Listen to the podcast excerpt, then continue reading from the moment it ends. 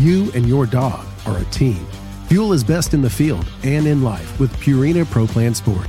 Made for hardworking dogs of all ages, every sport formula starts with real meat as the number one ingredient and is specifically formulated to support strength and stamina. Try it today and see why ProPlan is the official dog food of Ducks Unlimited. Learn more at pro plan sport dot com.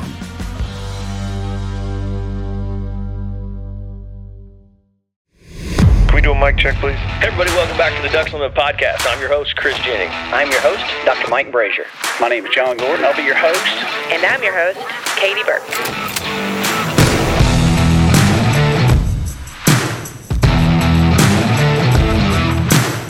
Welcome to the Ducks Unlimited podcast, the only podcast about all things waterfowl.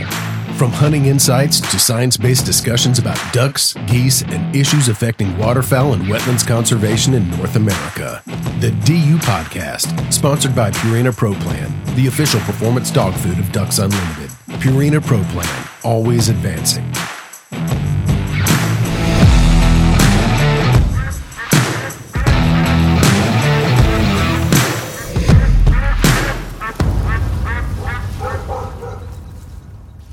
Hey everybody, welcome back to the Ducks Unlimited podcast. I'm your host, Chris Jennings.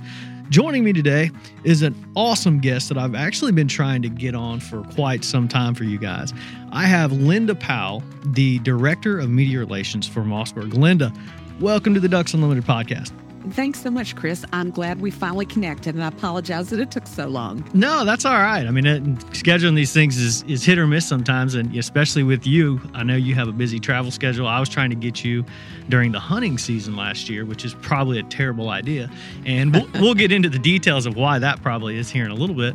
But before we get into, you know, some of the new products from Mossberg and the exciting things that you guys have going on, I really want you to kind of introduce yourself to our audience, just kind of give people a background of what you do, how you do it, how long you've been doing it, um, things like that. So go ahead and just, just run with it. Well, actually, kind of an interesting career path. I, I didn't start in this industry, but uh, kind of midlife, I made a change and moved into working for a gun company.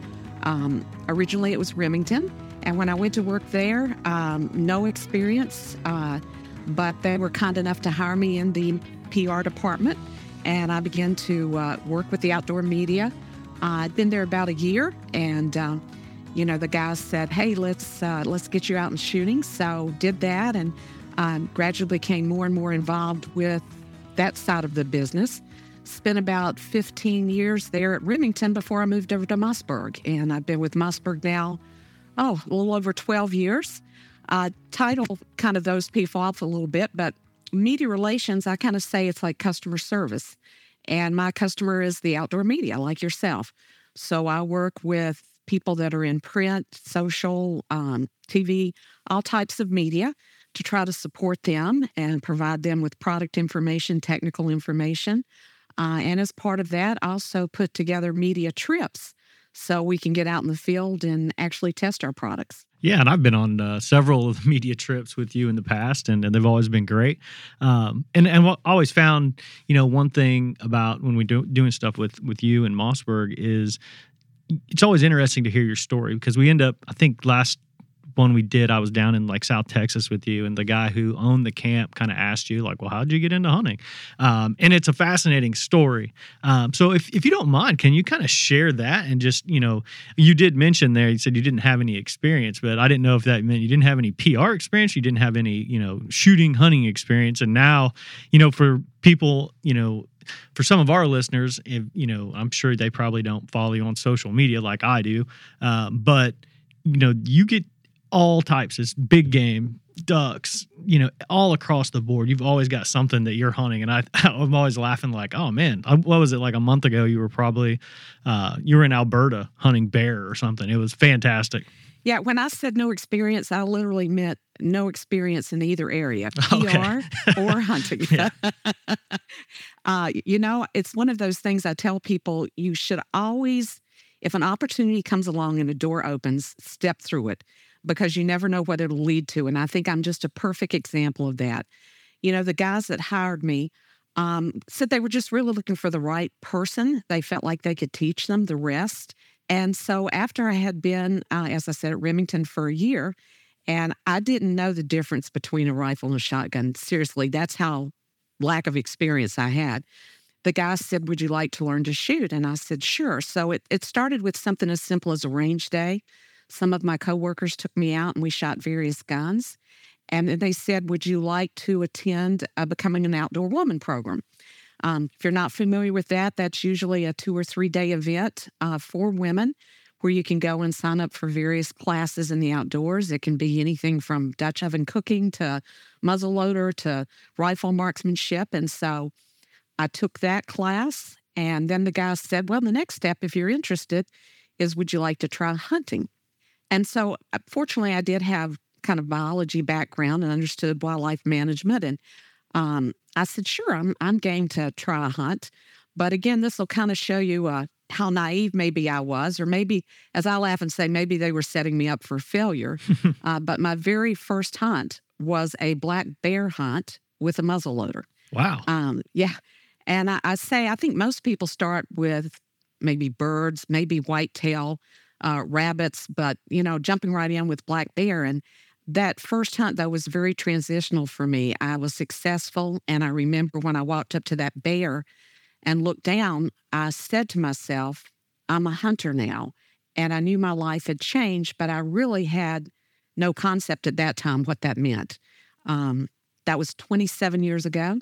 And uh, since then, I've become, a, as you mentioned, a very avid hunter. Uh, everything from big game to uh, to waterfowl to turkeys. Um, traveled all across the U S, Canada, and internationally. So I've grown quite a bit as a hunter, but it also allowed me to grow professionally. Um, over time, I was able to work my way up through um, the marketing department there, and uh, left as the uh, senior manager, and now at Mossberg, uh, director of media relations. So very much transformed my entire life uh, from someone who my, my family laughs because I was someone who didn't venture out in the backyard too much because of critters and things. But um, it's it's really changed my life in so many ways. Yeah, I was I was going to ask, you know, was there... you know, no one in your family that hunted, or maybe you just didn't get into it, or it was literally, you know, when you started at Remington, was that literally your first experience, you know, of any of that? Or did you even know anyone that hunted? Well, supposedly, my grandfather hunted. He was a member of a hunting club, and I remember he went away on weekends, and sometimes he would bring venison back. Now, years later, my dad confided in me that he didn't know if he ever shot a deer. he uh, he thought that a lot of that was just getting away from my grandmother over the weekends. But no, no one else in my family hunted. So, um, you know, I really had no exposure to it. Wow, that, that's awesome. Um, what is your, now, like, what would be your preference of the thing that you enjoy hunting the most? Well, it hasn't changed from that original hunt. I am fascinated by bears, and I have been on probably close to thirty-five bear hunts. Um That still is one of my passions. I become really passionate about turkey hunting as well. Mm-hmm. I love getting out in the spring and hunting turkeys. But I think starting late in life like I did, I found that I just kind of enjoy everything, every experience. I wanted to try hunting everything. Um, so it's just kind of been eye-opening to me to get out and, and take advantage of what's available. Yeah, I think uh, last time we were together, you were you were having a conversation uh, with someone else in camp about you had too much taxidermy. I kind of wanted you to talk about that. Did you get you? I think you were in the process of maybe getting rid of some, or something was. I can't quite remember. It's been a few years, but it, interesting story there. I mean, obviously, um, I got hooked on taxidermy, and my my thought process at first was, well, gee, I may never shoot another whatever it was. Uh, and then this is my first, so I better mount it. And so the next thing you know, I had a house full of taxidermy. And a few years ago, actually, I guess it's close to three years now, I kind of made another life-changing decision to move to the beach. That was kind of my long-term plans. And here now I had a house full of taxidermy, and I thought, hmm, you know, probably should think about what do I do long-term. And my son didn't have a lot of interest in it. He selected one or two pieces that he really liked. But I kind of lucked into, I made a connection with North Carolina State University, and they have quite an extensive wildlife program. And they actually came up, looked at my collection, which was in excess of seventy-five trophies, and made an offer. Um, we kind of negotiated, and I donated a portion uh, for educational purposes, and they purchased some. And so for the most part, I got rid of all my taxidermy. I, I saved a few pieces, but uh, after spending all those years collecting, I felt like it was the right thing to do, and I felt like what a great honor, and it made me feel good to be able to know that it was going to be used for educational purposes. No, that's great. That's a great way to, you know, be able to get rid of some of that stuff. If you're, you know, you know, moving, that's something for people to keep in mind. That's probably, you know, contacting a local university is probably probably a good way to do it. You know, one thing, since this is the Ducks Unlimited podcast, we are going to touch on some duck hunting here. You bet. You know, you hosted a hunt, and I think, believe you started doing it with Remington, um, and you still do it to this day, and you do it in Maine, and it's a sea duck hunt. And I was fortunate enough to go. I mean, what was it, seven, eight years ago, maybe?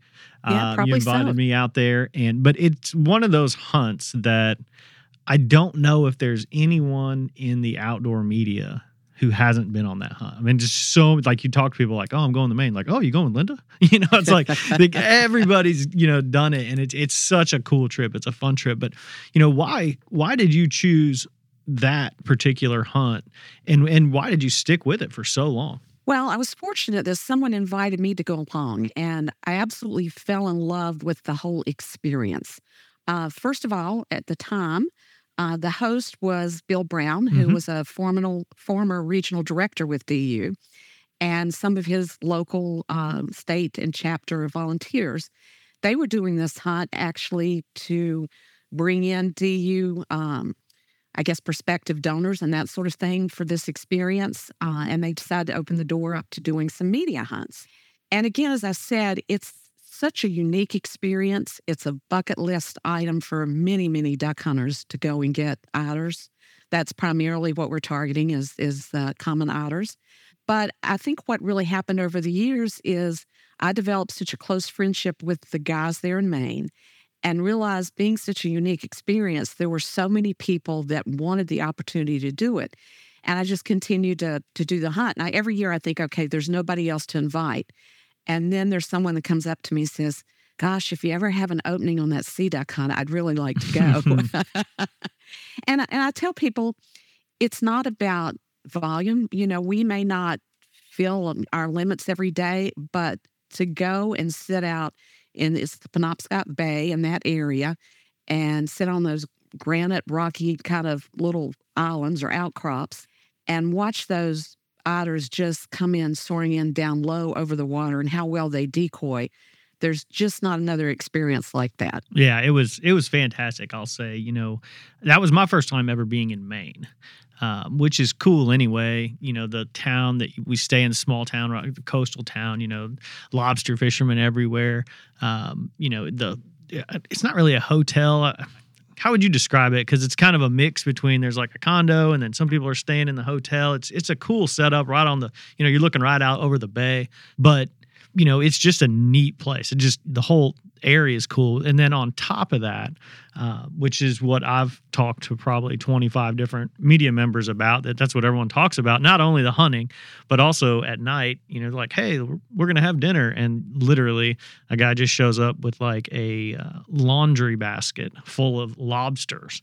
And those guys, Bill and, and the other D U folks there, sit there and cook lobsters, and you just stand around and eat lobster. It is awesome. It was it's such a cool experience. It It is. And I tell people, you know, I look forward to it now. You know, it'd be hard for me to stop going because I just kind of feel like it's usually my last hunt of the, the year, the calendar year. And I just kind of consider it like a homecoming now to go back up there and visit with those guys, share the experience, and like you said, enjoy a few of those lobsters. Yeah, it's awesome. So, you know, after so many years of traveling around and doing these hunts all over the country, um, would you say that, that that Maine hunt is probably your favorite place you've ever been, or is there anywhere else that you're like, oh, that was that was a really good trip? Oh, that's a terrible question to ask me. Probably one of the most difficult, because I have multiple favorite places, mm-hmm. and so, you know, usually I connect it to the experience, and I love to go back. It's always because I think of the people, the culture, the food. Um, the hunting obviously plays a part too, but it's really those places that are special. And again, I think it gets back to to the people. Yeah, and I, I one other thing that kind of popped out that I remembered from that Maine hunt is you or Bill or somebody had a a whole folder that was full of, you know, paper clippings from different publications and, and video. I think the, you guys had even put together a video showing, you know, T V shows from, you know, the late nineties, early two thousands, the guys who were, you know, were good. That was like one of the peak times of outdoor T V, you know, and they had several different clips of even Wade Bourne from D U T V, I believe, did an episode up there. And so it was just cool to go through all those and kind of see the names and the people and, you know, people like Wade who, you know, is from Ducks Unlimited's perspective, you know, is obviously, you know, on the Mount Rushmore of, of outdoor media. But it was, I think that's a cool part of it. Do you have that book or is that something That, that Bill did?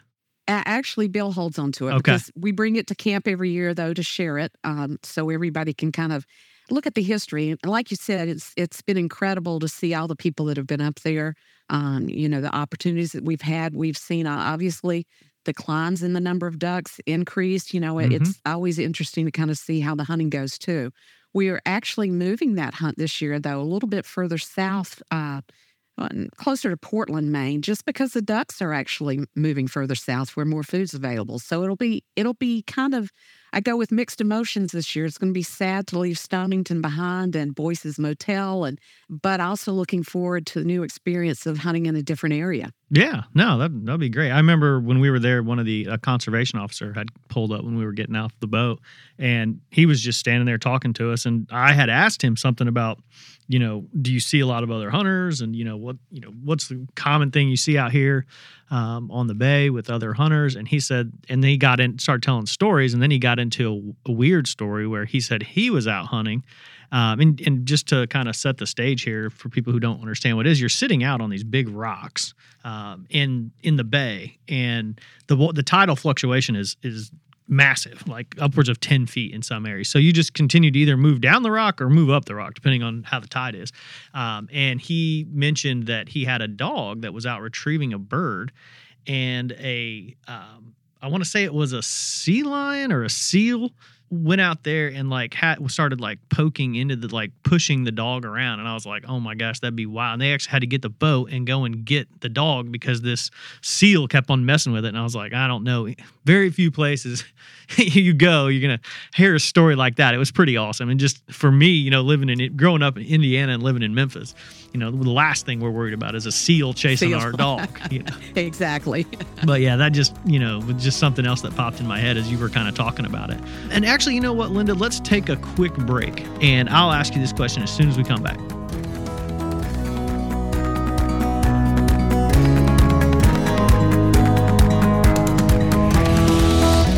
Stay tuned to the Ducks Unlimited podcast, sponsored by Purina Pro Plan, after these messages.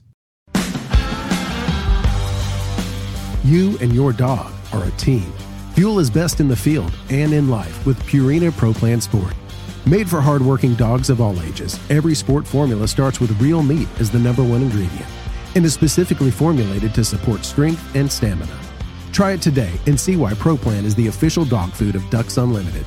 Learn more at pro plan sport dot com.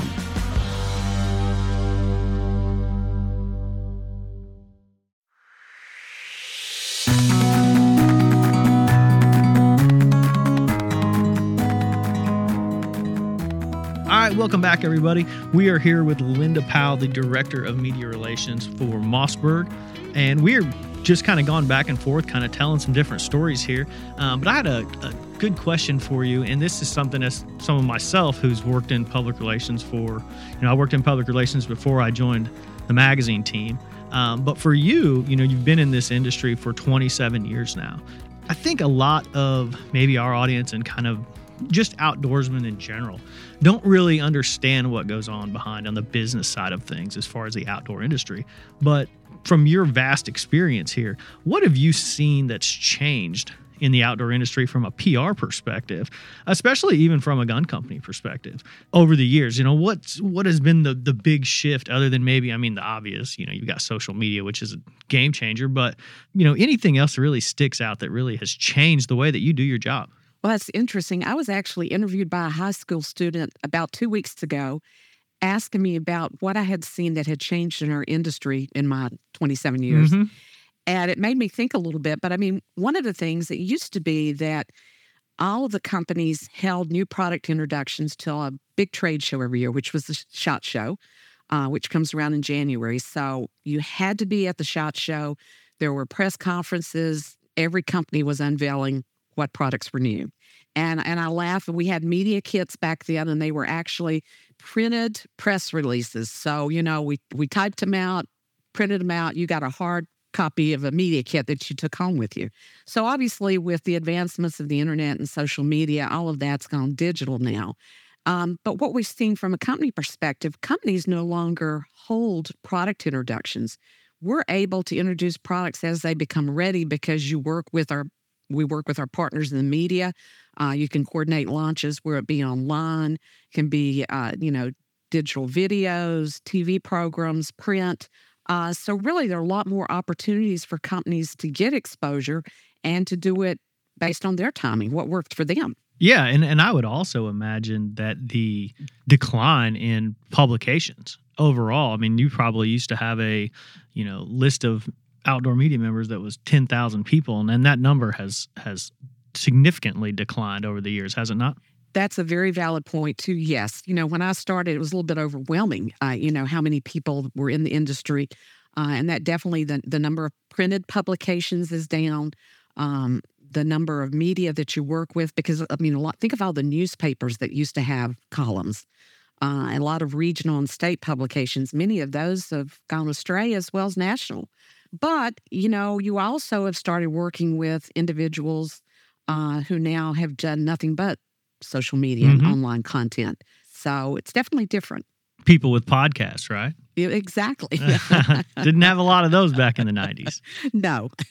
Before we move on to, you know, kind of getting into the nitty-gritty of your new products, I think one of the best things that that maybe you can provide to someone, a listener of ours who's maybe thinking about getting into um, the outdoor industry on the P R marketing side of things, what advice would you give someone that's asked like, you know, hey, Linda, how can I basically become the director of media relations, you know, for a gun, major gun company? Well, I think one of the keys, and I think this is still true today, um, is, you know, maybe thinking about being an intern or getting on board with a company, maybe not in the position that you wish to be in, but get your foot in the door, learn as much as you can. I think it was invaluable that I was hired as an administrative assistant and pretty much learned all the processes from the, the floor up.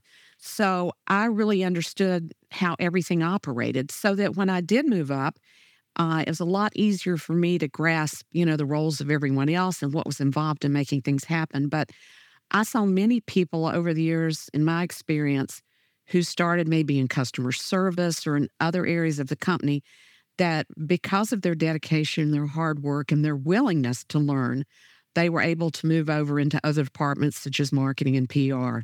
I mean, obviously being knowledgeable about um, social media is very helpful today too. But I think, again, just being willing to work hard, getting your foot in the door. And as I stated when we kind of first started talking, if a door opens, step through it. It doesn't necessarily mean it's going to be your final step, but it may help you get to the destination that you want. Yeah, and how much weight do you put on, you know, just building the relationships? Like you said, you've hosted thousands of outdoor media members on all different types of hunts. How much do you put on that building of the relationship, I mean, whether it be in bear camp or deer camp or whatever? Um, is that something that you really put a lot of weight in? I think it's essential to what I do. You know, you really, the time you spend with someone hunting, you really get to know them. Um, and I don't know any other activity that you could do that gives you that kind of bond that you develop with someone. And, you know, maybe I'm not going to get coverage. Let's say we don't have a successful hunt, and I may not get coverage from this particular event, but you're going to remember that I took you on that experience that you just loved. And so when you have an opportunity to give exposure to Mossberg for one of our products, I think you're going to remember, and I just found it really pays off in the long run. Relationships really do matter. Yeah, and for anyone listening out there who may try and set an appointment with Linda at SHOT Show, you better do it now because that is that is a tough appointment to get. And you, even if you just try, I think this year, I think you met with our ad team several times, and I kept walking past, and you're sitting there in the booth, and every time I'd walk past, and I was trying to introduce you to one of our new employees, and every time I'd go by, there'd be a line of like four people standing there waiting, and I was like, oh my gosh, this, you, why did I not set up an appointment for this? Uh, you know, SHOT Show is like a love-hate relationship for me because I love seeing everyone, but it's absolutely some of the longest days of, of my life. Oh, yeah. That's a long, long, long week. Where yes, it is. There are times when you don't see the sun for like three days. No, that's, that's right. That's difficult that's right. for no, me. No fresh air. No, no, that is tough. Yeah, that's a tough one. Well, cool. Let's. Uh, I think that's all some really great advice for anyone out there listening who may be interested in getting into the industry. But let's go ahead and move on to the uh, the nitty gritty of your job here, uh, the technical side of it, I guess you could say. Uh, Mossberg launched several new guns this year, uh, and we, you know, our audience will be seeing several of them very soon in our new July, August New Guns and Gear issue. Most of some of them might have already seen it, might have already got their magazine. Uh, but, you know, let's go down the list real quick on some of the new ones. And you guys, for the last couple years, now I don't want to misspeak here. I thought it was it three years ago that you guys came out with the nine forty? That's right. It was in twenty twenty. Okay. Uh, the original model was the, the J M Pro, which was the competition model. Mm-hmm. Uh, and we started with that because anytime you're introducing a new platform, particularly an auto-loading shotgun, it needs to be proven. And what better way to do that than to have competitive shooters like Jerry and Lena Mitchell at uh, shooting your guns and using it in competition and winning medals. So that was the first uh, iteration. And then we moved it over into a waterfowl version, and we call it our Snow Goose, which is actually just a, a kind of expanded version of that waterfowl gun. It's some of the key things that I love about the nine forty, and for me, it was a game changer. I'm, uh, and you know this, I'm kind of vertically challenged, so I never can pick up a semi-auto shotgun that fits me. And I don't know anything that's more unpleasant to shoot than a shotgun that's too long for you. Yep. It's a lot easier to accommodate for a shorter length of pull. And so I've gone home from many a waterfowl hunt with bruises from my shoulder all the way down almost to my uh, my elbow. But the beauty of the nine forty is it has an adjustable length of uh, pull on the stock. And it's the first time I can remember when I shot it and just that feeling of, oh, finally, a gun that's pleasant for me to shoot. Um, that in itself made it a winner in my mind. But the other thing, I really hate cleaning guns. And uh, the, the nine forty has a new gas operating system that allows you to run up to fifteen hundred rounds without having to clean it. So that, to me, seals the deal. Uh, a lot of other great features, all the internal coatings and finishes, self-draining stocks, chrome-lined barrels, all the things that make it just a great waterfowl gun. And then this year you guys launched the nine forty, it's the Pro Field, correct? Yeah, we continue to expand. So we have Pro Field versions now, so just a general hunting gun. Uh, we have it with a beautiful walnut stock, also with black synthetic. We came out with turkey versions of it. There's tactical versions. So it truly is kind of our flagship auto-loading shotgun. The one next gun that I'm going to ask you about is actually, I think you guys had an S. It's the Mossberg S A twenty-eight all-purpose field. Um, yes. And that's a, basically it's a synthetic twenty-eight gauge. And, and I think I shot that when we went to Texas, we shot Um, the S A twenty-eight for Blue Wings in September, and that was like three years ago. Um, and I really, really like that gun. I, I shot well with it, fit great, just picking it up. Um, but those were all in wood. And so it's nice to see these in uh, synthetic. And is that kind of the nature of, you know, sub gauges are becoming much, much more popular with waterfowl hunters. Did you guys kind of see the writing on the wall there? We're like, all right, we got to fill this void. Oh, no question about that. When you talked about sub gauges, it's just been an explosion uh, in, in waterfowl, turkey markets, all of them. And, and you know, I think there's a, a number of reasons for that. Obviously, you know, aging demographics somewhat, but more so the advancements in shot shell technology. Uh, and why would you not want to carry a much lighter, uh, sh- shorter, more compact shotgun and one that's more pleasant to shoot when you're still not losing effectiveness in hunting. So we did have, as you said, field versions uh, with wood stocks uh, in the in the twenty and twenty-eight gauge and four ten, and we've added synthetic in, in them now, and it just is a perfect match for the waterfowl market. Yeah, that's awesome. And that's a great, that's a fun little gun. It's so light. Um, like I said, I felt like I really shot it well down there in Texas. Um, and the more and more people I know getting into, you know, I've always shot a twenty gauge. Um, and I've told that story many times on this podcast with, uh, especially going back and forth with Phil Bergele. He'll, he'll come on and we'll talk guns, uh, several shows every season. But I've told Phil that, you know, one of the things that I do if I'm hunting and I'm just, I just can't hit anything and I'm shooting this newer gun and I'm trying to getting frustrated, whatever, I always go back to the same gun that I got for Christmas when I was twelve years old, and that is the twenty gauge Mossberg trophy. And wow, it is the stock, that, you know, it, it's got a little crack in it. It actually got really torn up one time, and so I basically have painted it myself. I used to put it in the driveway and spray paint it every year with leaves. Uh, which is probably highly not recommended to do. Um, and then last year, I had a coat of primer. I put it on everything. And then my seven-year-old daughter at the time, eight-year-old daughter at the time, drew camouflage with her markers on the whole thing and then put stickers on it. So I'll go out and hunt, and I've posted some pictures on social media of this gun. And like one sticker has like the Michael Jordan, Air Jordan thing on one side and the Major League Baseball logo on one side. I'm like, who knows why she did that? But I get a lot of comments on that Mossberg gun for sure. So the uh, you know the next one up is the over and under, the what is it, the, the Gold Reserve? Yes, yeah.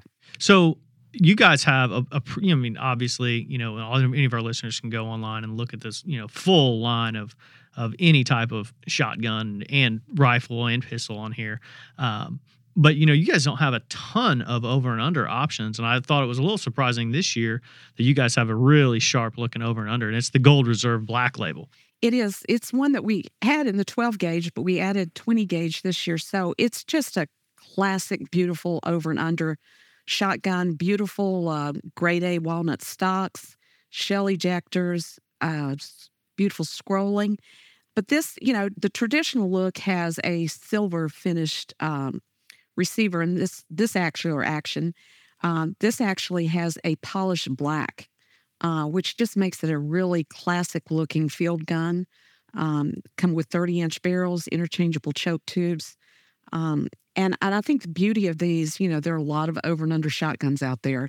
These are well, really well de- designed, um, handsome looking guns and really affordable. You know, they come in at a price point, um, you know, anywhere from the synthetic versions are as little as six, seven hundred dollars up to about twelve hundred dollars uh, for the higher end ones. But uh, no question that, you know, if you're looking for that that classic over and under, this Gold Reserve series is definitely one you'd want to look at. Yeah, and there's a lot of shooters out there still, um, you know, we're transitioning now to even, I see a lot of guys duck hunting with over and unders more than I did, I don't know, fifteen years ago. You know, you see a lot more variation in guns, and, and people are definitely moving to the over and under.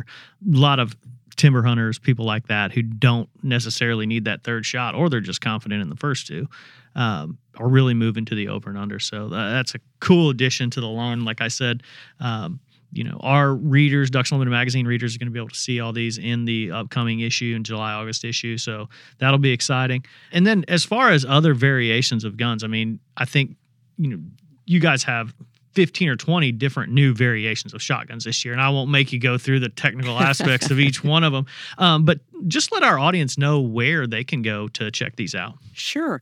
It's easy to find all of our guns on our website at mossberg dot com. Um, I think one of the things that, that I really appreciate is the fact that we have offerings that are not only affordable, but to fit everyone. So, you know, getting your kids out and getting them involved. We have a lot of youth versions. Again, one of the reasons I'm really proud to work for Mossberg is our company's philosophy is giving everyone their highest quality firearm at an affordable price, because we really do want everyone to get out and enjoy the hunting and shooting sports and be able to with a firearm that they'd be proud of. Yeah, that's a that's a fantastic mentality. And as you're saying that, I'm sitting here looking at a Mossberg twenty five hundred, a newer upgraded version. I'm like, oh man, I should probably do it. But then I'd feel terrible leaving my old gun at home. Well, one of the things you'd like, one of the upgrades that I absolutely love is we are adding optic ready receivers hmm. on a lot of shotguns now. So instead of having to add a rail and mounting your optic on top of the rail, this actually is a cut in the receiver, and you mount your your uh, sight right down into that cut, so you get proper eye alignment. Unbelievable the difference that it makes. We've been doing it on pistols and, and rifles for a long time, but you haven't seen it on shotguns very often. That's all I hunted with exclusively this turkey season, and it's like night and day difference. I was going to say, that was one uh, one of the guns at SHOT Show that, that jumped out to me was the new turkey version. I think it was in Bottomland, and it had had the optics on it and everything, at, and that was at SHOT Show. And uh, you'd, I'd walk by there and pick one up. It was uh, definitely an eye-catcher for sure. So, Linda, before we get you out of here, is there anything else that you would want our audience to know about Mossberg? Yeah, actually, I'm going to say about me, and just using my example of, you know, I really encourage everyone, if they get the opportunity to get out, enjoy being out in the field, hunting, shooting, or, or just spending time with someone, you know, take advantage of it. Again, it's been life-changing for me, not only personally, but professionally. Uh, and so get out in the outdoors, uh, learn to hunt, learn to shoot, uh, and, and take advantage of our long traditions. Awesome. That was a, one of the better answers we've had on that, Linda. That was fantastic. And I really appreciate you joining us on the show today.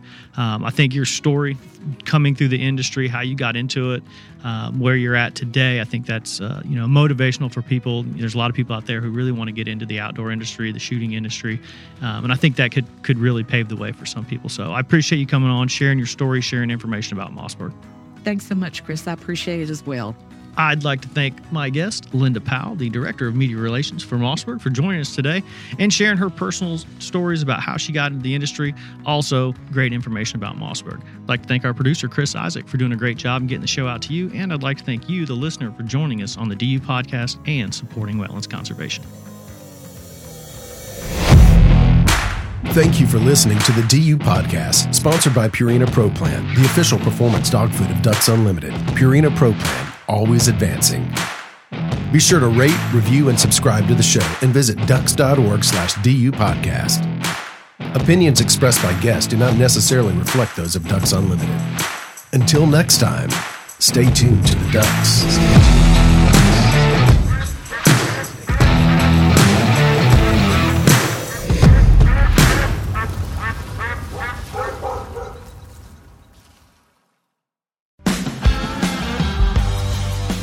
You and your dog are a team.